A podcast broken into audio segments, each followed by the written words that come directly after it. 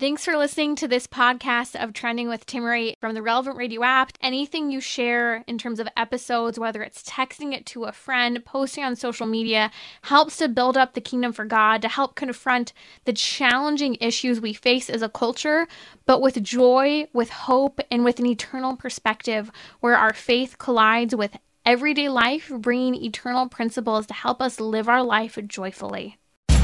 So, what's trending? Bridging your Catholic faith with your everyday life. You're listening to Trending with Timmerie on Relevant Radio.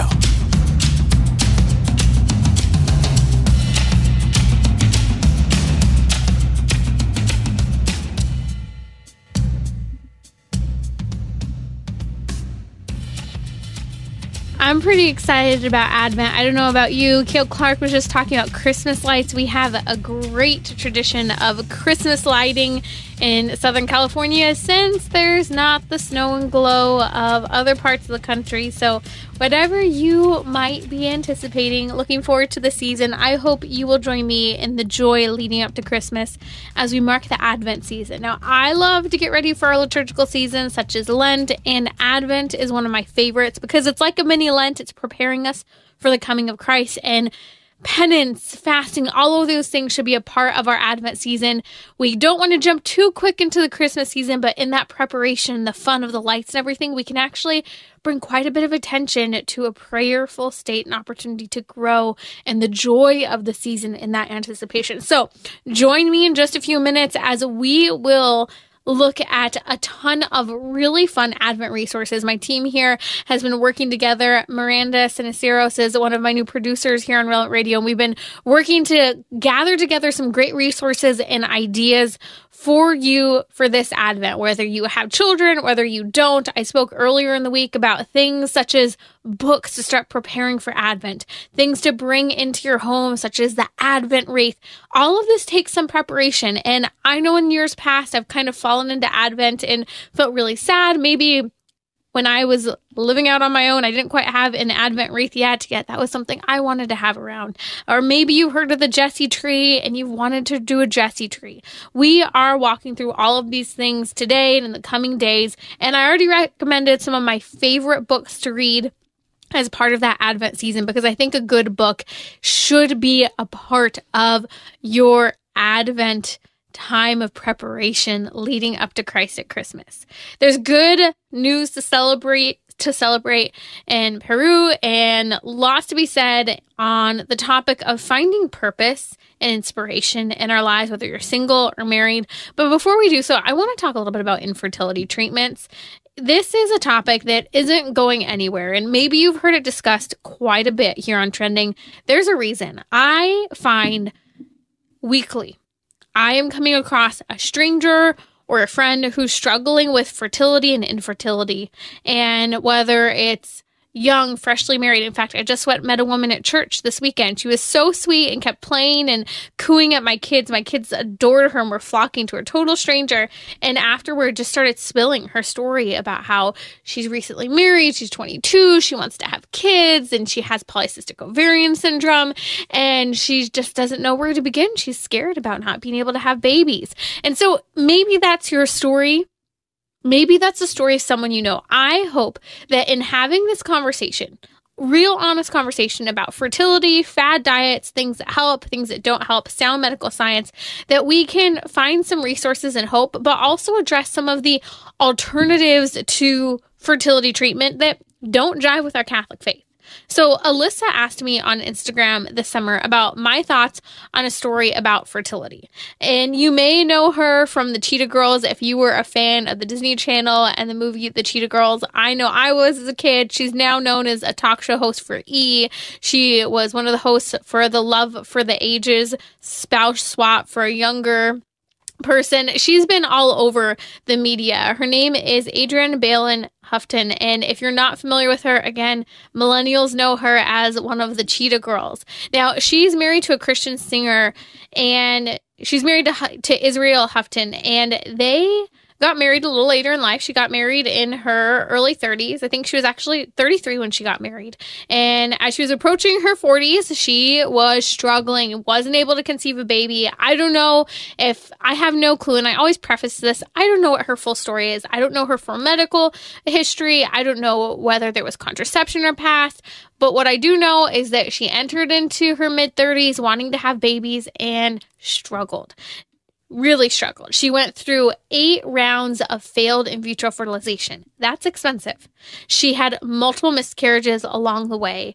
One very late term miscarriage uh, or middle late term, five months along, five months into her pregnancy. I oh, God bless her and help her. I can't even imagine carrying that wound. I know you, maybe you have miscarriage is so common and under discussed in our culture. We really need to be able to have a little more conversations about that and mourn and celebrate both mourn these children, but celebrate their lives. I was just with a friend the other night and she's had multiple miscarriages uh, in her journey, lost multiple babies, and is just you know in this season of what if, what if, as she's facing a new pregnancy, a new baby. And so if you could keep her in your prayers or anyone who's trying to conceive a baby or at risk of having a miscarriage, it's such a sensitive topic and one that with men and women, we need to have a greater dialogue around because Adrienne Bailon Houghton, her story is a story of so many women today. Now, not every woman is going to be able to afford in vitro fertilization. Most women, I hope, please God, are not going to go through eight rounds of IVF, fail. And then in her story, Adrienne was told by a doctor that he advised her as kind of a last ditch effort to go ahead and try and move forward with the surrogacy since she personally was not able to carry to term. They had had some babies referred to as embryos in the early stages of life that they could still implant into a woman's uterus and try to see if the babies developed.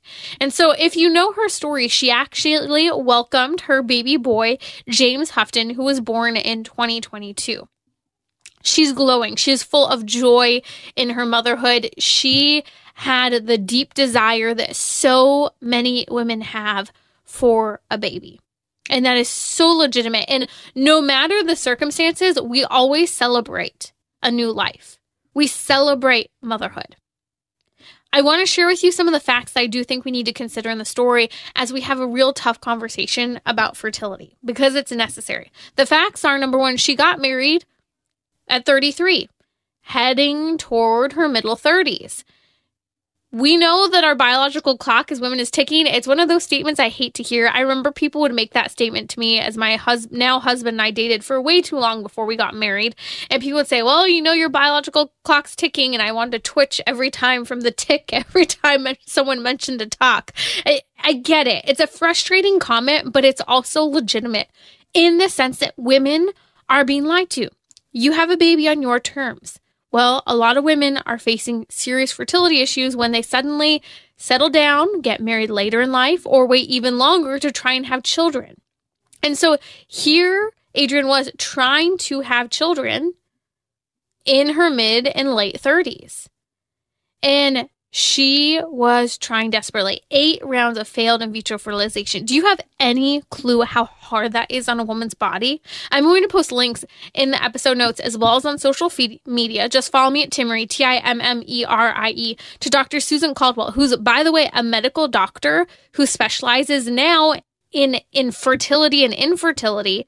But many years ago, after going to medical school, before she specialized in fertility, she couldn't have babies and she chose in vitro fertilization. And she wouldn't recommend it to anyone. I hope you'll listen to her story. We'll link it in the episode notes because she's shared it many times here. And she is, she, we have a wealth of knowledge in the library book banks of trending here at Relevant Radio for asking questions with her from PCOS to endometriosis to thyroid. We cover a ton, low progesterone. So I hope you'll check out that resource bank that I'm posting on social media as well as in the re- episode notes because I'll include some of that information as we dive further into this topic of fertility.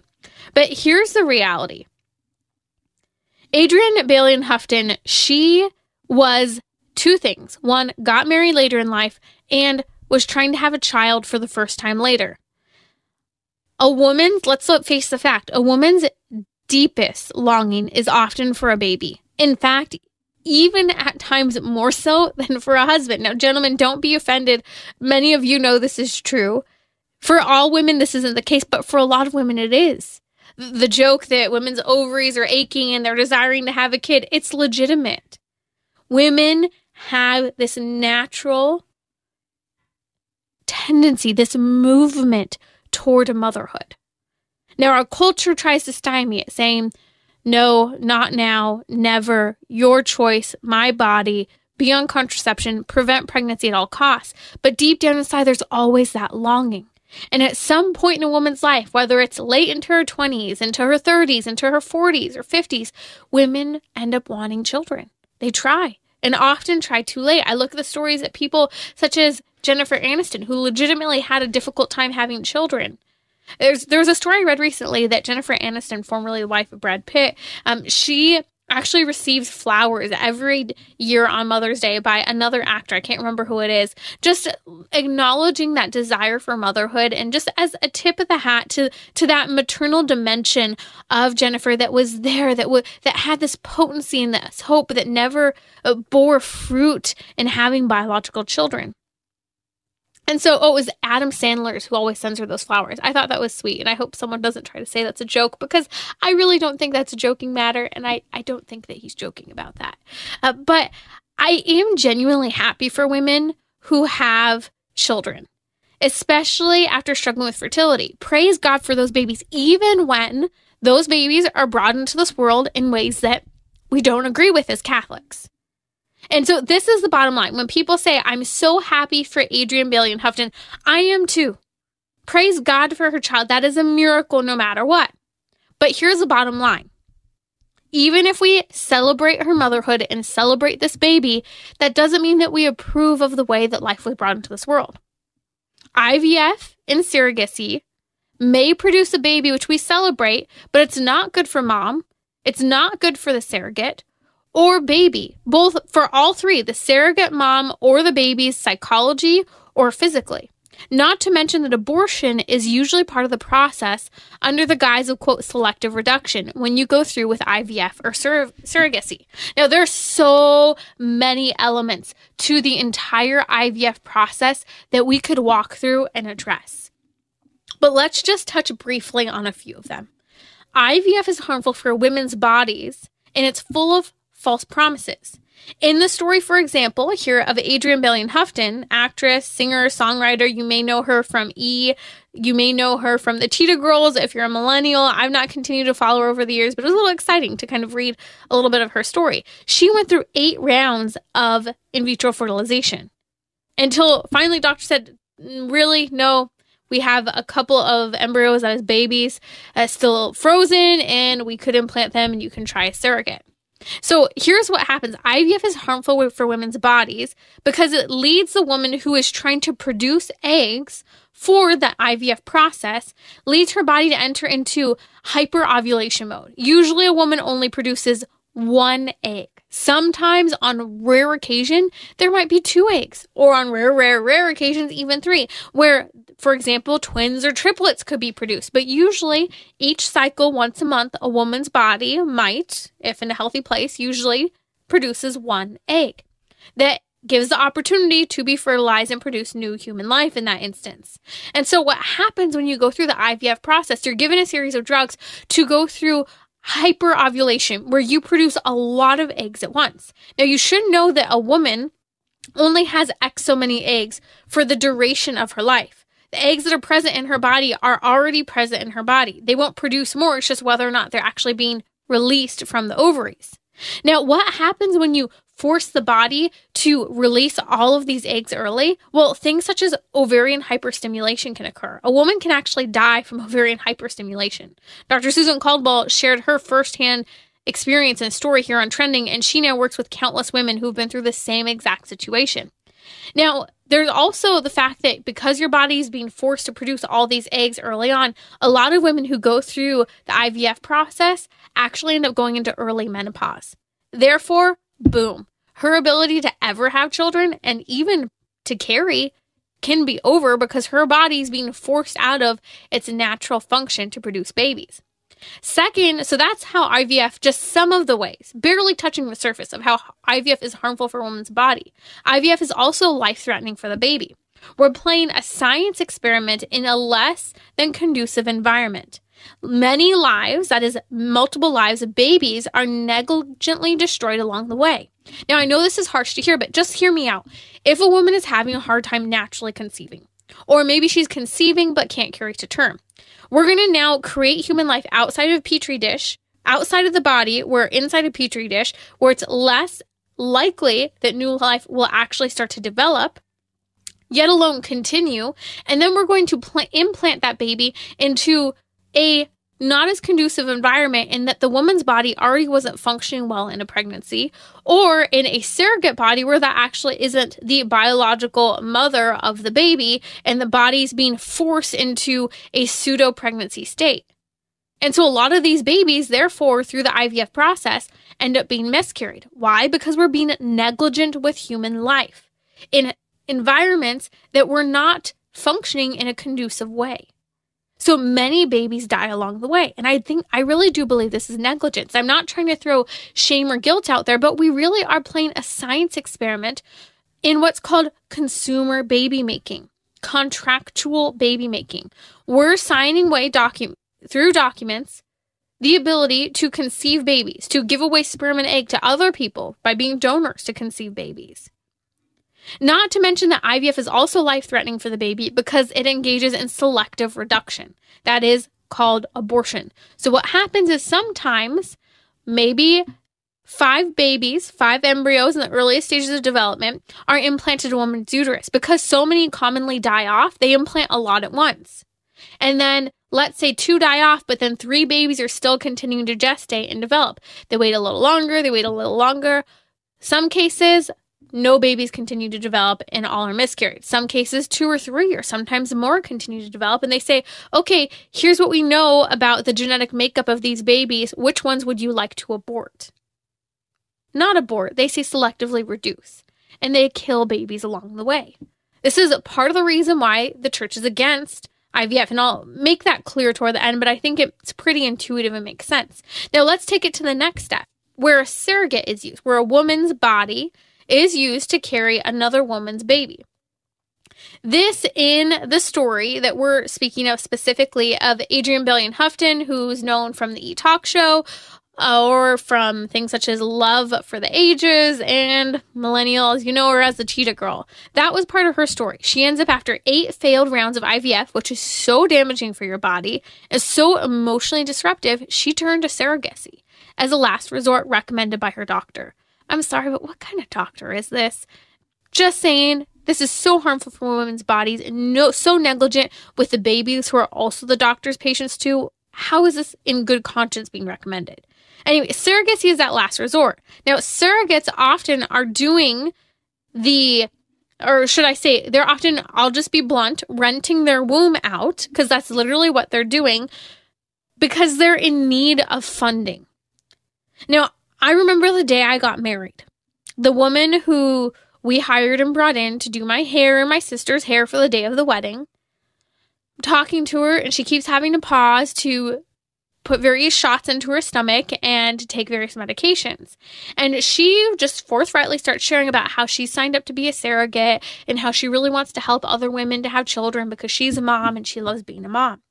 But then what she goes on to say is, well, my husband and I both work we're doing the best we can so that we're both present to the kids. I work these hours, he works those hours, but we still need more money. And so I'm being a surrogate. I figured I can help women who are having a hard time being having babies and I can carry more children. She was pumping her body with shot after shot after shot to be a surrogate. And I remember just looking at her and at one point because she kept up opening the conversation, I said, "Do you know if there's anything harmful to your body with going through a surrogacy?" Is there a negative impact? Like is that's a that sounds like a big commitment.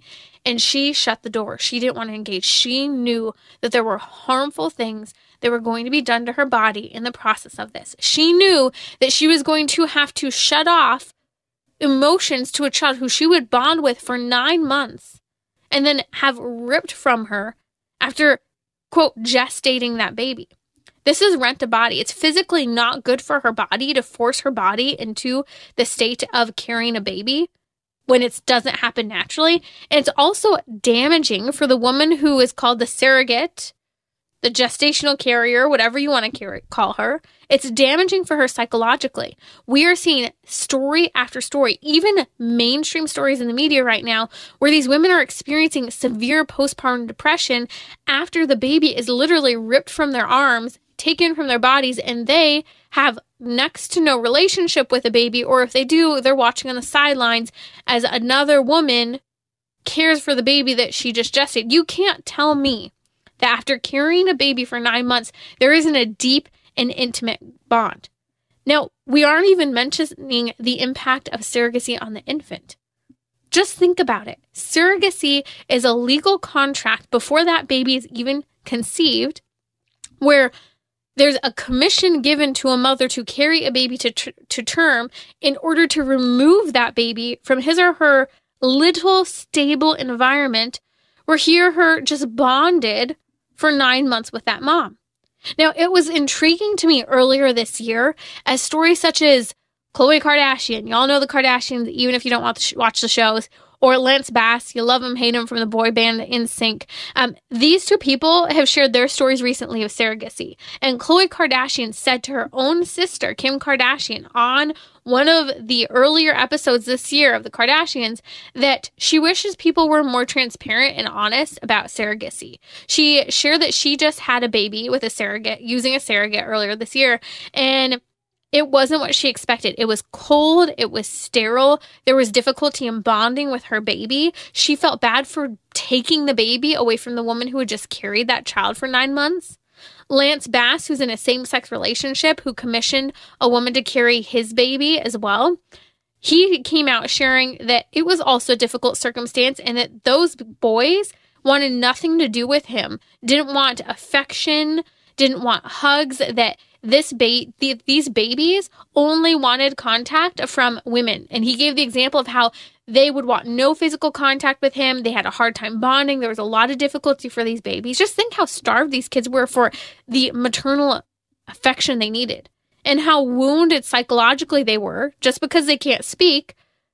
It still occurs that they were wounded psychologically because they had been separated from the woman who had carried them for nine months. But then Lance Bass's mom comes around, grandma, and they all of a sudden are cooing and awing with them, her snuggling and not wanting to be detached from the grandma. Here's the bottom line surrogacy may produce a baby, which we celebrate, but it's not good for mom. It's not good for the surrogate. It's not good for the baby, both psychologically and physically. Not to mention that abortion is usually part of the process under the guise of, quote, selective reduction. The Catholic Church teaches that every single human life is meant to be brought into this world through the intimate marital act of co creation between a husband and a wife with God. Any other means to conceive a child does not give the child their rightful dignity of conception of that loving relationship of a mom and a dad. In addition, to be clear, surrogacy and IVF, IVF both objectify the mom, the woman who's carrying the baby, gesting the baby, the father donating the sperm, and children are also being objectified to produce a child to be consumed. And I say that because we're making consumer babies. We don't believe in designer babies or consumer contracts to make a baby. And I know that we might be celebrating when someone has a child, and we should celebrate motherhood. We should celebrate a baby. All babies who are in existence and alive, but we should be tackling the way in which women are being offered infertility solutions. Children are always gifts to be celebrated, but how we conceive them should honor the means in which babies are brought into this world for the sake of the baby and for the sake of the mom. And if you just think about it, salvation history is full of miraculous pregnancies in seemingly impossible circumstances. So, as people of faith, we should be inspiring and encouraging and praying for the struggle of infertility, not just saying, why don't you try IVF? Why don't you try surrogacy? I'm going to come back and discuss real solutions. I'll share some of my story. And this is the most common conversation I have today with women who I don't even know. Quote, I'm struggling with infertility. What do I do? What do you know? We'll have real solutions other than the pill real solutions that are honest and respect women and don't have to involve abortion. I'll be right back here on Trending. So, what's trending? Bridging your Catholic faith with your everyday life. You're listening to Trending with Timmerie on Relevant Radio and the Relevant Radio app. Okay, so we've been talking about the story of people such as Adrienne Bailey Houghton, who joyfully has welcomed into this world a new life over the last couple of years, but she used IVF to get there. Eight rounds of IVF failed, used a surrogate. I just chronicled some of the key reasons understanding the medical and psychological impact of IVF on the commissioning mother, the surrogate, the birth mom, the baby. There's a lot to be said here. And if you haven't heard this conversation, I know it's a difficult one because our families, our friendships seem to be riddled with infertility today, and many of whom are turning to in vitro fertilization. And my hope isn't to sit here and say, shame on you for doing IVF. My hope is to say, I wish you knew all the facts. I wish you had the facts, and I wish that we would be willing to step into those uncomfortable situations and conversations where people are talking about it, where people are talking about their infertility struggles and how IVF is never a solution because it's so damaging for women. I'll never forget goodness, maybe about seven, eight years ago, I was at a coffee shop and I was doing research for hours and hours and had all kinds of stuff on my screen. And I've since learned I've got to be really careful where, where I'm at and what I'm researching on my screen. Because if there's kind of just a watching eye, they really do wonder what I do. And so this man ended up leaning over and I was researching IVF that day. And he leaned over and he said, Excuse me, I noticed you're looking up uh, things to do with fertility and in vitro fertilization. And I said, Oh, yes, I'm doing some research on the topic. And he said, Can I just tell you, please don't do it. My wife and I, years ago, this was 30 years ago, used a couple of rounds of in vitro fertilization. It was extremely expensive, nothing worked, and it wrecked my wife. She is low functioning now, doesn't leave the house much. It really damaged our relationship. I love her so much, but I have seen her absolutely destroyed both physically and psychologically by IVF. That desperate try to have a child and that sorrow when it couldn't happen and how damaging it was to her body. He said, Please, whatever you do, don't do it. And I said, Oh, thank you for your story. Thank you for sharing with me. Thank you for having the courage to just butt in and say something. I'm not looking at doing IVF. However, I do research and we shared a little bit about what I did. And he was so grateful and he just kept sharing more and more of his story. I hope you'll pray for this man and his wife because people are not being told the truth about how IVF is full of false promises. It's very expensive. People are going into debt in order to do it. And yes, many children do have babies thanks to IVF. Praise the Lord. We celebrate children, we celebrate life. We don't we're not disgusted by anyone no matter the means of their conception, but what we do have concern about is the way in which we're getting there that's damaging women's bodies and killing babies along the way. That's why we're concerned. And so, what I want to show, we really dove into that topic of IVF earlier in the show. What I want to share a little bit now of is my story with fertility and how the most common conversation I have today, before people have any idea about my own story, is I was struggling with infertility. I met a woman at church this weekend. She was having fun playing with my girls. I walked outside, and next thing you know, I meet her. I learn her name, and she's sharing with me that she is struggling with infertility. She might not be able to have kids, and they're trying to figure it out. She's 22 years old, and I think there's so much hope there. Tons of great opportunity news, but a lot of women are not being given that information. She literally, she said, "I have PCOS," and I said, "I have too." And I had Hashimoto's and I have two girls, praise God. And so the story continues every single time. The woman says, Well, I tried the pill for years or I didn't. I said no to the pill because I don't agree with the pill. I knew it was hard for my bodies, but then no other solution is offered. And women are left floundering, trying to figure out what do I do, whether you're married or not married, with these broken pieces of being concerned about fertility. So, this conversation is chronicling some of my story. A lot of what we did, it's a it's a lot at once, at a crash course and some of what we worked through, but I think it's important. So, you may know me, and it's interesting because people will actually write in quite often to the show. And it's like, why does Timmerie hate IVF and hate it when people have babies? And I, I, it's sad because they'll say she has babies. Don't you know that people just want to have children? I do. I really do get it. You know me for having my two girls. They're about to turn one and three years old.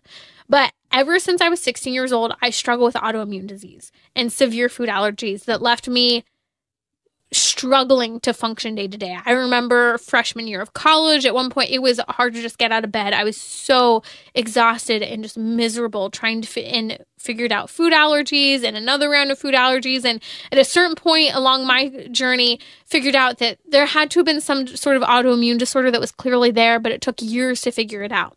And I was told along this journey that it was very likely going to be difficult for me to have children. I actually remember one day having that conversation with my now husband when we were dating, when the doctors started to say that to me frequently.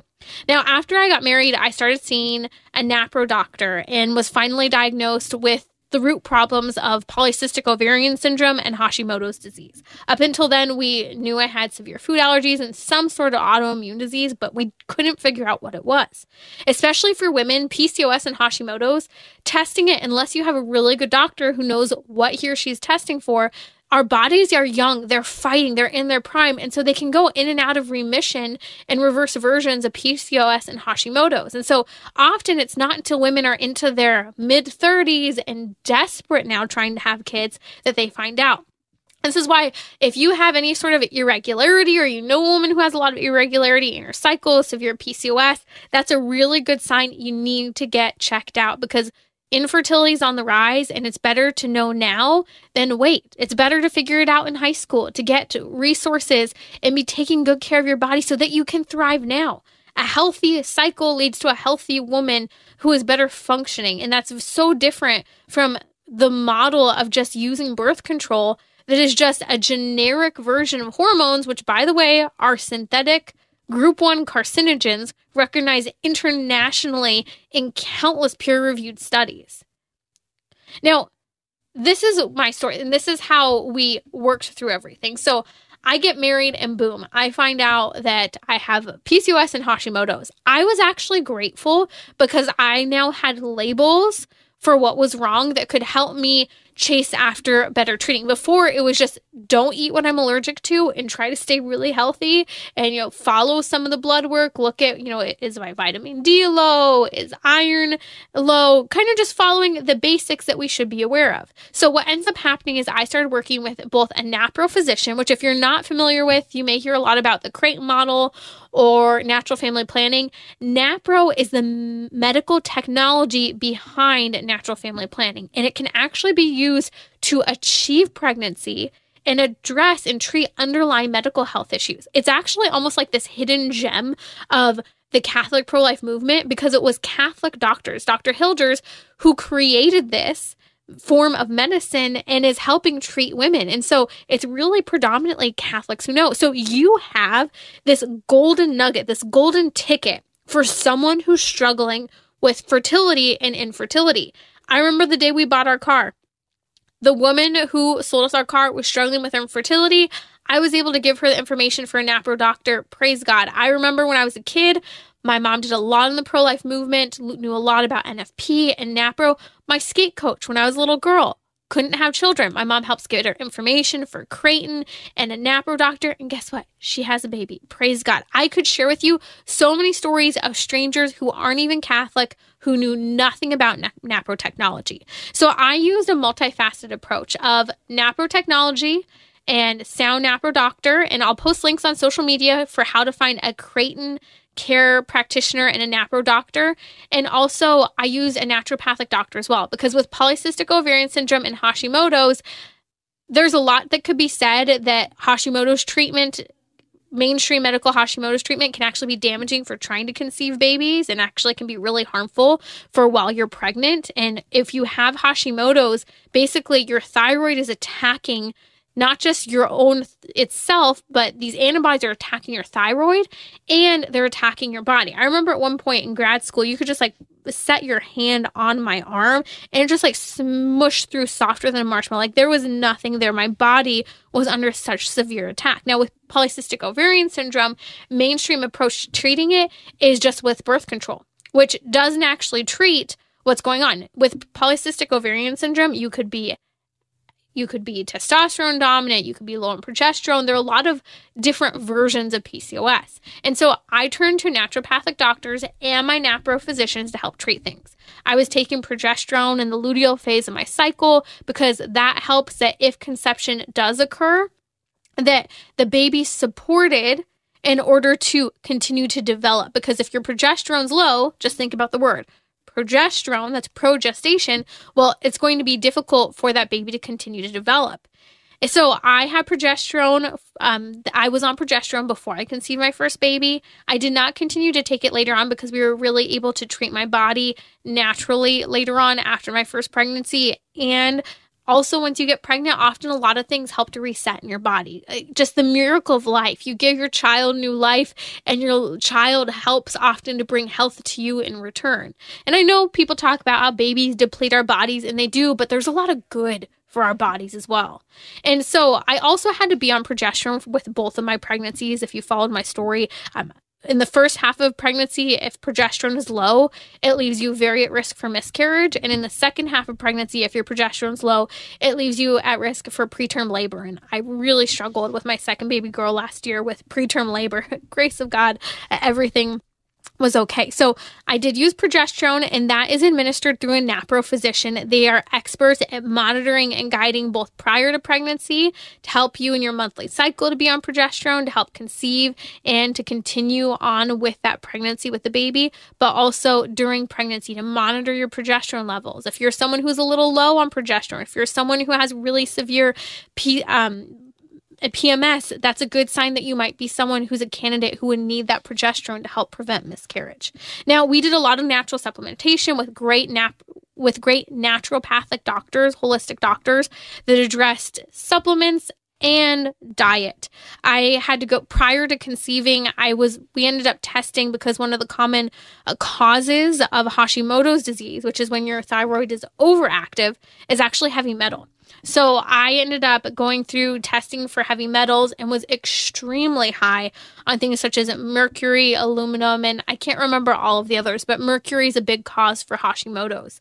And so I ended up doing a heavy metal detox. It's a lot of work. And I'm just throwing it out there because I know a lot of women who want so desperately to have children. I think there's a lot we can do to make sure our bodies are in a healthy place. But we also need to trust in God's mercy, and God's providence, God's timing, God's generosity, God's choice to allow us to wait a while or maybe to allow us to exercise spiritual motherhood in other areas. And so I will share part of my story. I'll never forget our priest and dear friend who married us came over to our house one day and he never asked about kids but in just conversation things came up about how i had learned i had had hashimoto's and he ended up saying okay i'll be right back and i'd like share this like really heartfelt well and he goes ah so that's why you're not having kids and i said yes that's why it's difficult and he just walks away i just remember laughing like oh this is great like a bedside manner just kind of laughing and he would laugh if he heard this at, at my priest thinking you don't just someone tells you that and you don't just walk away. But like any good man, he had a solution and he had a fix. And I remember he came walking back after like walking away, and I'm just looking at my husband thinking, what do I say when he comes back? That was really awkward.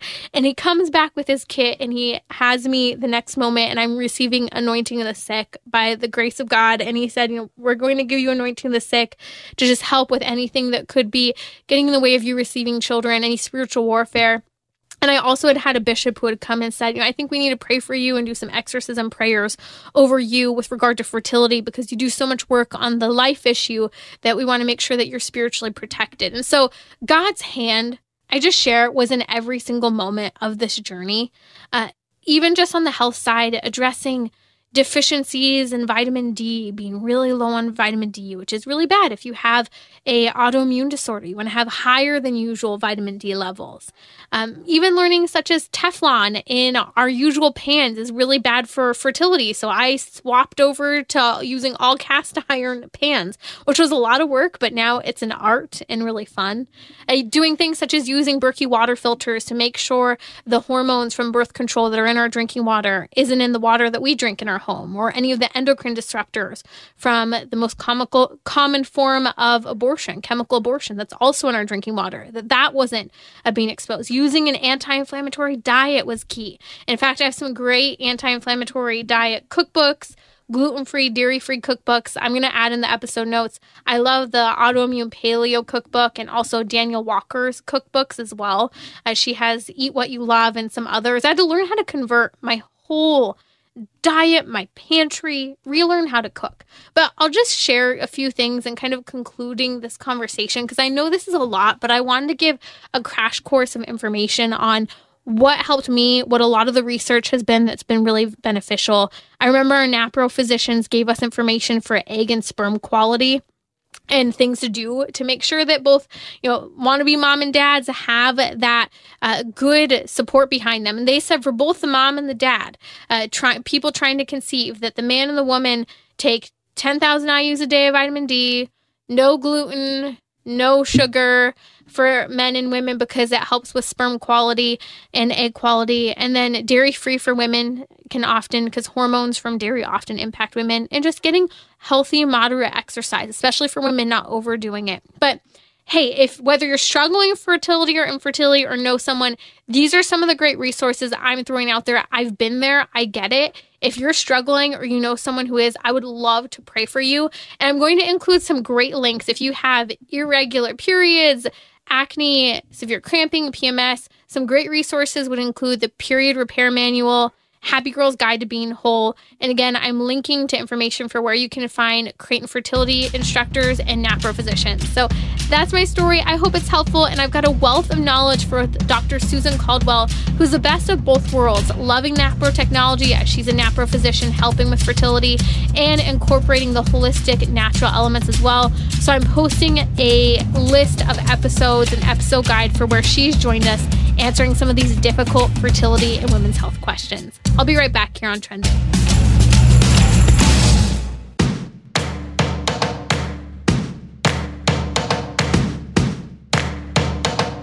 We're talking about what you're thinking about. You're listening to Trending with Timmerie on Relevant Radio and the Relevant Radio app. Did you hear the great news earlier this week? The Peru Congress passed a law reinforcing that babies in the womb have a constitutional right to life from the moment of conception. This is incredible. Not from birth, not from birth, but from conception. Right to life from conception is established in Peru's constitution and in the civil code and the children and adolescent code. This is huge. Now, the vote was this in the Congress there in Peru 72 to 26.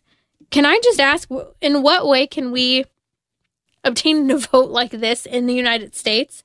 Where, again, not everyone, it wasn't a unanimous vote, but where more people in office who are elected officials actually vote in favor of pro life laws, something such as this, where a child in the womb has the same constitutional rights as an adult, as a child outside of the womb.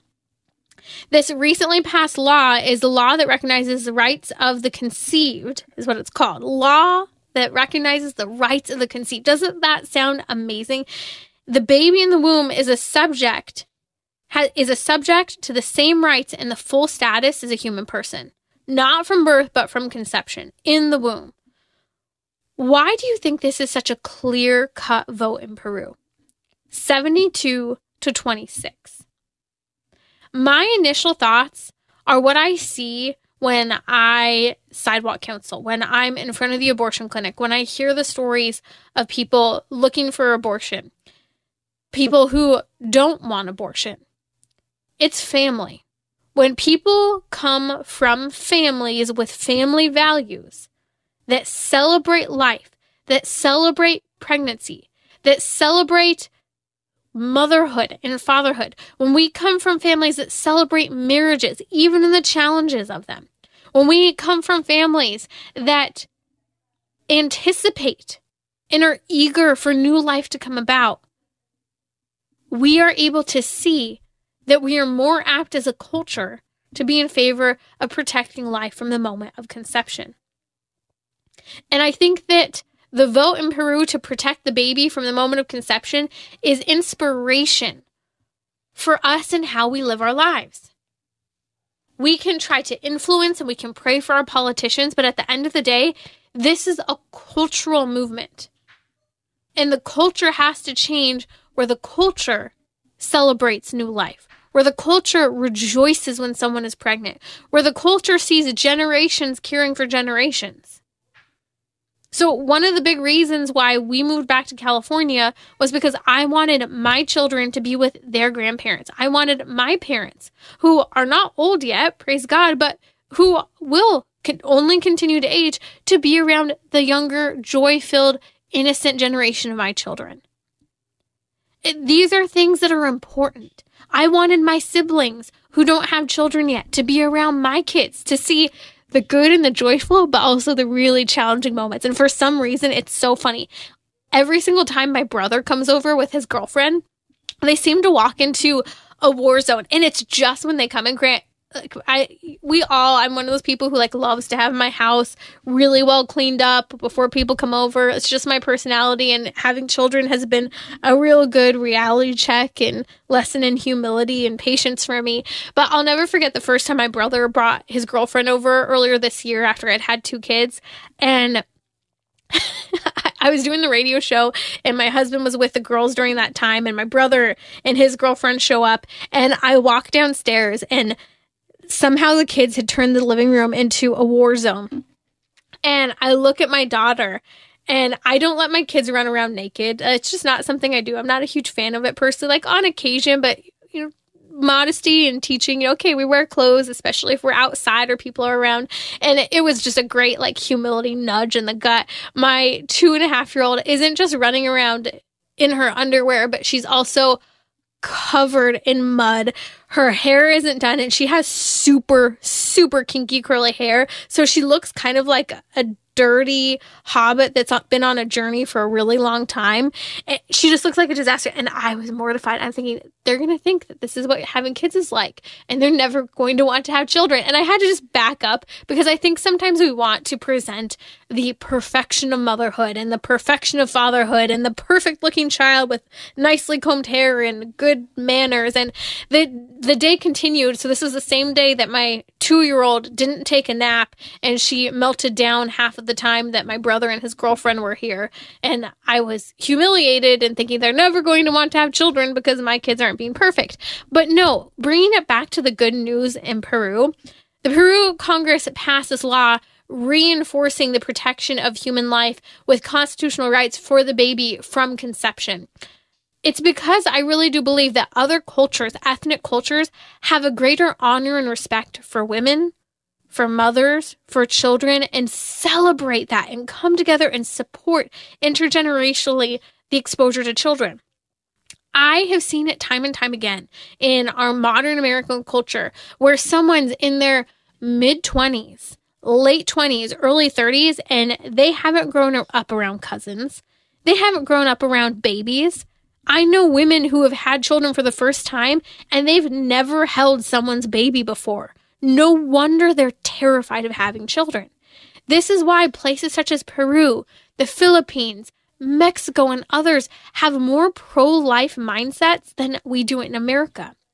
We've become so closed off from the family dynamic that's so important, from exposing each other to the reality of life rather than the Instagram social media picture perfect version of what it looks like to have kids, which is just not the reality. And you know what's funny is that even when I posted the less than ideal moments on social media with my kids, it's always laughable to me that people will comment and share that, oh, you're just a slave to having children. And it it's funny to me because I hope that we could be transparent, more transparent on social media, that our lives aren't perfect all the time, that we're sharing the good, bad, and the ugly. Even though I think a lot of social media, we desire to see things that are beautiful, but there is beauty in the challenge of the day to day.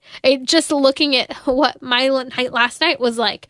My kid, my husband left really early, really early for work, and my two kids somehow just happened. This was the night where it happened.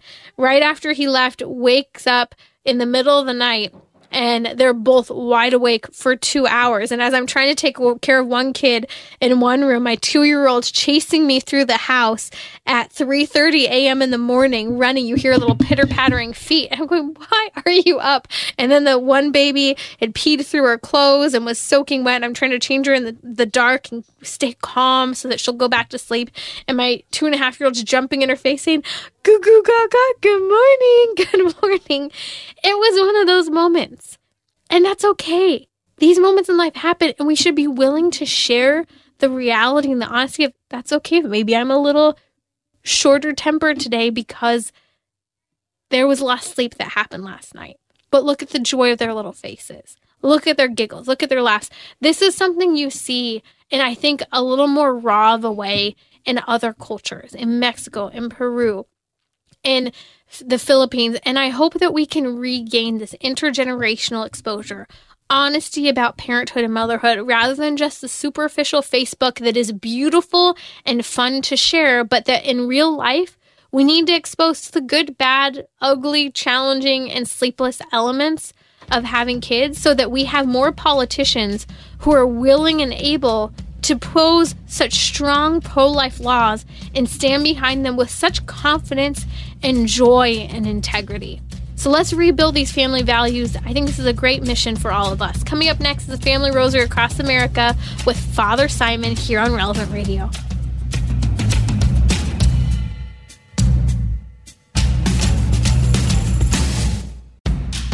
This is Timmerie from Trending with Timmerie. Cover model Fabio has criticized the state of masculinity. What did he have to say? Also, did you know it's mainstream now to sell your own risque content? Why has this become normalized? Why isn't it considered a taboo topic or even worse, an out of the question way to make some extra cash? We'll discuss Friday on trending, so join me daily, 6 p.m. Central on Relevant Radio or the Relevant Radio app.